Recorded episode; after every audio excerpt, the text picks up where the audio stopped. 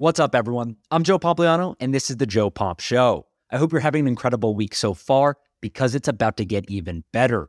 Thursday is the 2023 NFL Draft. Now, this has been talked about for months at this point. It's on every TV show you can imagine. There's new mock drafts every single day, and rumors are now even changing the odds of where specific players are going to get drafted. But I want to talk about the business behind the draft because this is now one of the biggest sporting events in the country. It's a multi million dollar business every single year, and I think it is fascinating. So let's get right into it.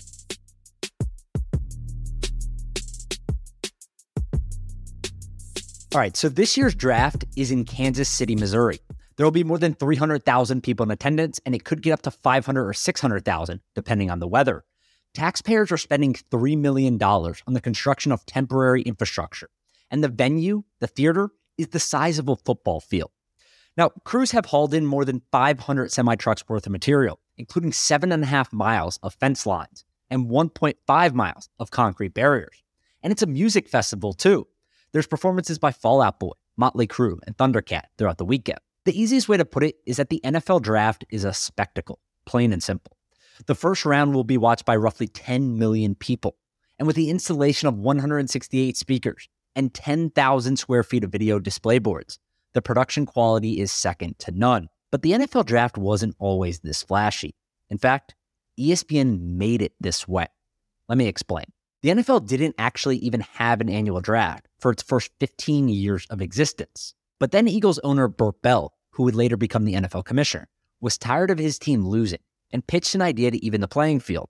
He wanted a draft of college players in which teams would pick based on the reverse order of finish from the year prior, how the draft is run today. So the Eagles owner, Bert Bell, told the other owners about this, and there's a direct quote from him here. I'll read it.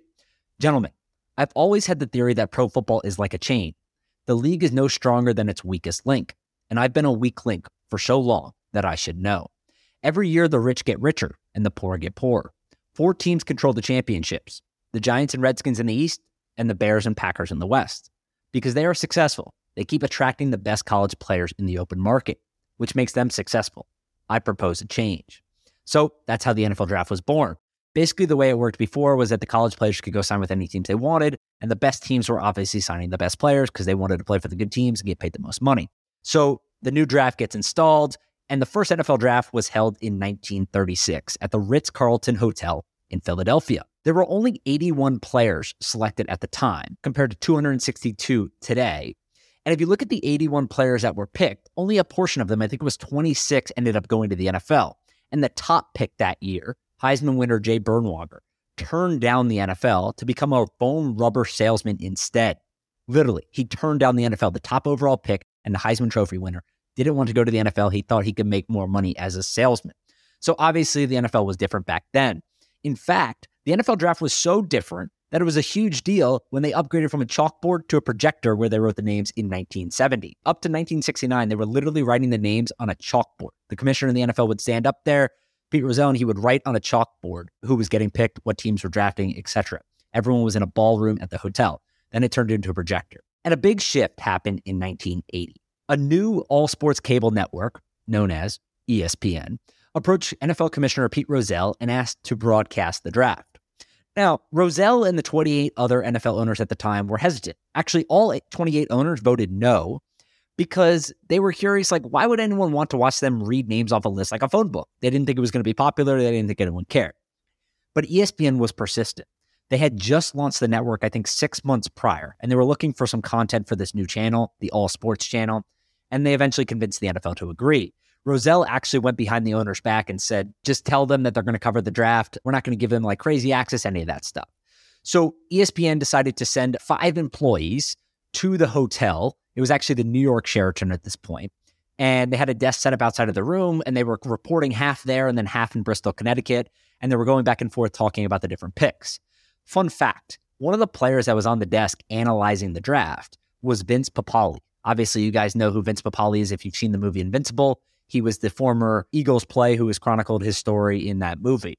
Now there was other people too. There was former general managers and owners and people like that that were speaking on kind of the draft picks like you see today.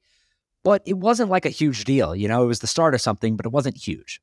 And that was the first one that was ever broadcasted in 1980, and it has expanded drastically from then.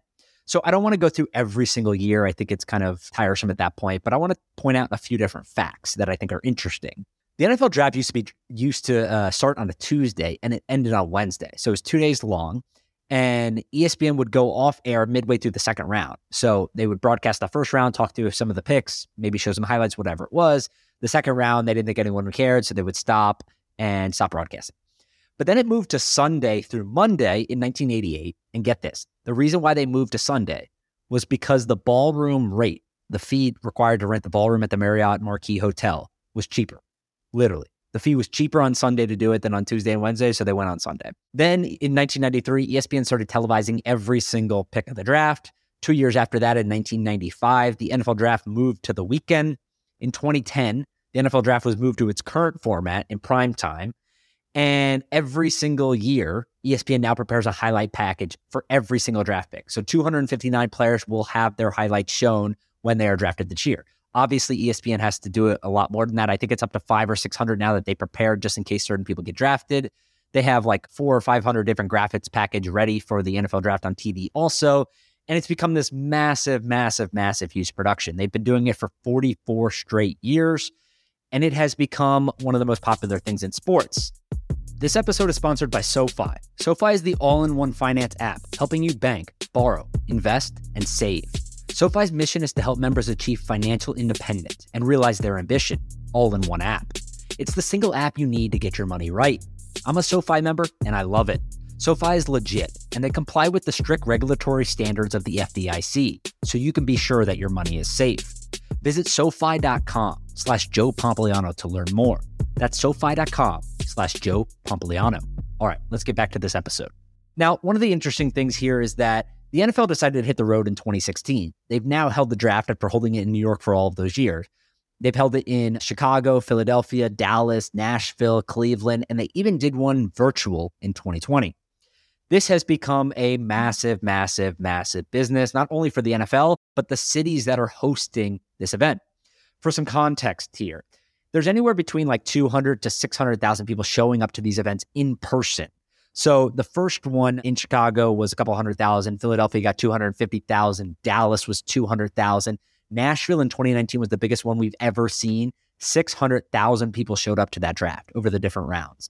160,000 in Cleveland. And this year in Kansas City, they're expecting a minimum of 300,000 people to show up to the NFL draft.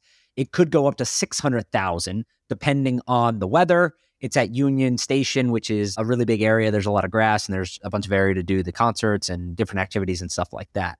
It's supposed to be the biggest sporting event in Kansas City history, the most people going to one single event. And when you look at what's happened in person, that's just one part of it because the TV numbers are insane. For example, the 2020 virtual NFL draft, the first round of that draft was watched by more than 15 million people. The first round. 15 million people. And if you looked at all the rounds, it was watched by an average. Every single round of that draft was watched by an average of 8.3 million people. Now, I want to give you some context about why that is so crazy. And we won't use 2020 because that was a little bit of an outlier with COVID and being so high. But even last year in Las Vegas, more than 10 million people watched the first round of the draft. And when you compare that to other major league drafts, the NFL's draft's first round coverage last year, average viewership was 152% higher than the NBA draft. 1,185% higher than the MLB draft and more than 2,000% higher than the NHL draft. So, hard numbers now. The NFL draft averaged 10 million viewers last year, round one. Round one of the NBA draft averaged 4 million. Round one of MLB averaged 780,000. And round one of the NHL draft averaged under 500,000 viewers. Now, that's impressive, but I don't really consider it all that impressive because the other leagues aren't known for their drafts. The NBA one's like getting bigger and it's cool but MLB is relatively small. They have so many rounds. NHL is the smallest of them all. But even when you look at big time sporting events, the NFL draft is king. Let me explain. 10 million viewers last year for the first round of the NFL draft. That was better than every single event on Battle List. Get ready. The Daytona 500, the NFL Pro Bowl, Stanley Cup Final Game 6, the US Open Final Round for golf, the PGA Championship Final Round for golf, the British Open Final Round, golf, Indianapolis 500, the UEFA Champions League final in the United States, the Wimbledon men's final, US Open men's final tennis, MLS Cup, French Open men's final for tennis, the Wimbledon women's final, the US Open women's final, the French Open women's final, the Australian Open men's final, the Australian Open women's final. So, all across sports, 10 million viewers is insane. And the craziest part really is that they didn't ever actually expect this to happen. At the time when ESPN wanted to broadcast the event, they said, look, we're just reading names off a, uh, a list like a phone book. We don't think people are going to be interested. And I think ESPN actually deserves a lot of credit for this because they essentially, when I said earlier, they built this draft, that's exactly what they did. They built this draft from scratch. It wasn't a thing. They've been the partner the entire time and they have made it into the production that they have. Now, just for some context on kind of like what this means for the grand scheme of things, it's a three day event, right? Round one is on Thursday this week, rounds two and three are on Friday, and rounds four through seven are on Saturday.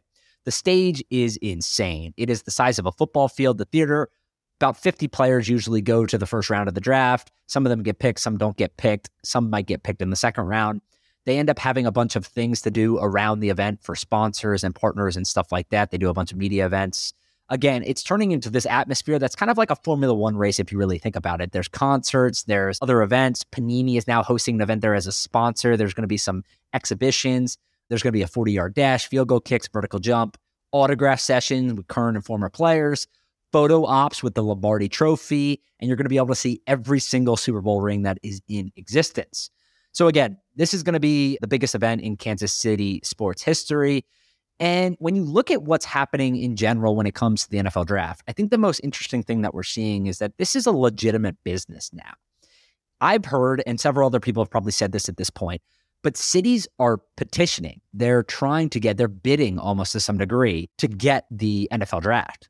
And when you think about the events that have done that in the past, that's really only been done for the Super Bowl. There's no other event for the NFL that really does that, right? The Pro Bowl was always in Hawaii, now it's in Las Vegas, but it's not like this huge thing that all these other cities want. Sure, maybe they'll take it, it's an influx of visitors, but it's not like massive like the draft. So what we've seen is the cities are now petitioning, they're begging, they're bidding, they're pleading with the NFL to be able to get the NFL draft each year. We've seen a number of cities do it so far, but it's becoming to like the Super Bowl atmosphere for these cities. And the reason for it is simple. Kansas City taxpayers are going to pay $3 million right now this year to be able to build the draft stage and have all the infrastructure to support it.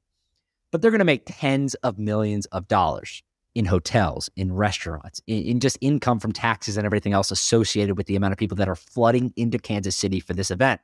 And that's only one piece. If you think about the number of employees and the jobs that this creates, the small construction companies that are nearby, the production equipment, all of that stuff, it's a huge economic boom to the city of Kansas City because of how many people are attracted to this event, how big it has gotten over time.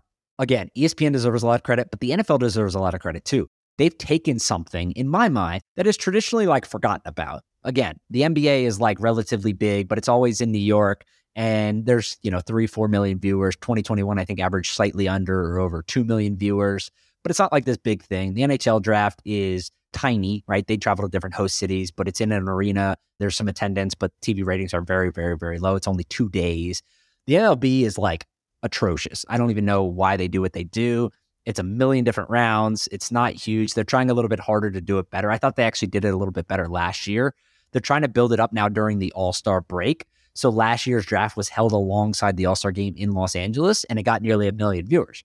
So I think they're actually changing it. And like MLB is doing a bunch of stuff that I actually think is really good right now. If you look at all the rule changes that we've seen so far this year, whether it's the pitch clock or the shifts or kind of anything else related to the actual gameplay, they've done a tremendous job. It seems like interest is back up, viewership is increasing so far this year. A little bit early to tell, but they're doing good stuff. I think that's going to continue. They're trying now, it seems like, to turn this into an annual event like the NFL draft is doing. We'll see if that can happen. The NFL is the blueprint for this. And I think that they've done an incredible job. We'll see what other cities are eventually willing to give up to do this. But my guess is that the NFL is eventually going to turn this into something like the Super Bowl, if they haven't already, really, where they're asking stuff of you, right? Like it's not just like, hey, we're going to be able to give you the draft. If you think about the Super Bowl, one of the most interesting things with that is it's one of the key ways that the NFL gets cities to give taxpayer money to fund new stadiums. So if you think about the new stadiums that have been built, you're essentially guaranteeing yourself that you're going to have the ability to hold a Super Bowl. MetLife Stadium, right? That that weather was nasty. They held a Super Bowl there, literally. So if you think about, you know, SoFi Stadium obviously got a Super Bowl. Minnesota got one, right? All these different stadiums are getting Super Bowls because they want to incentivize the cities to help build new stadiums.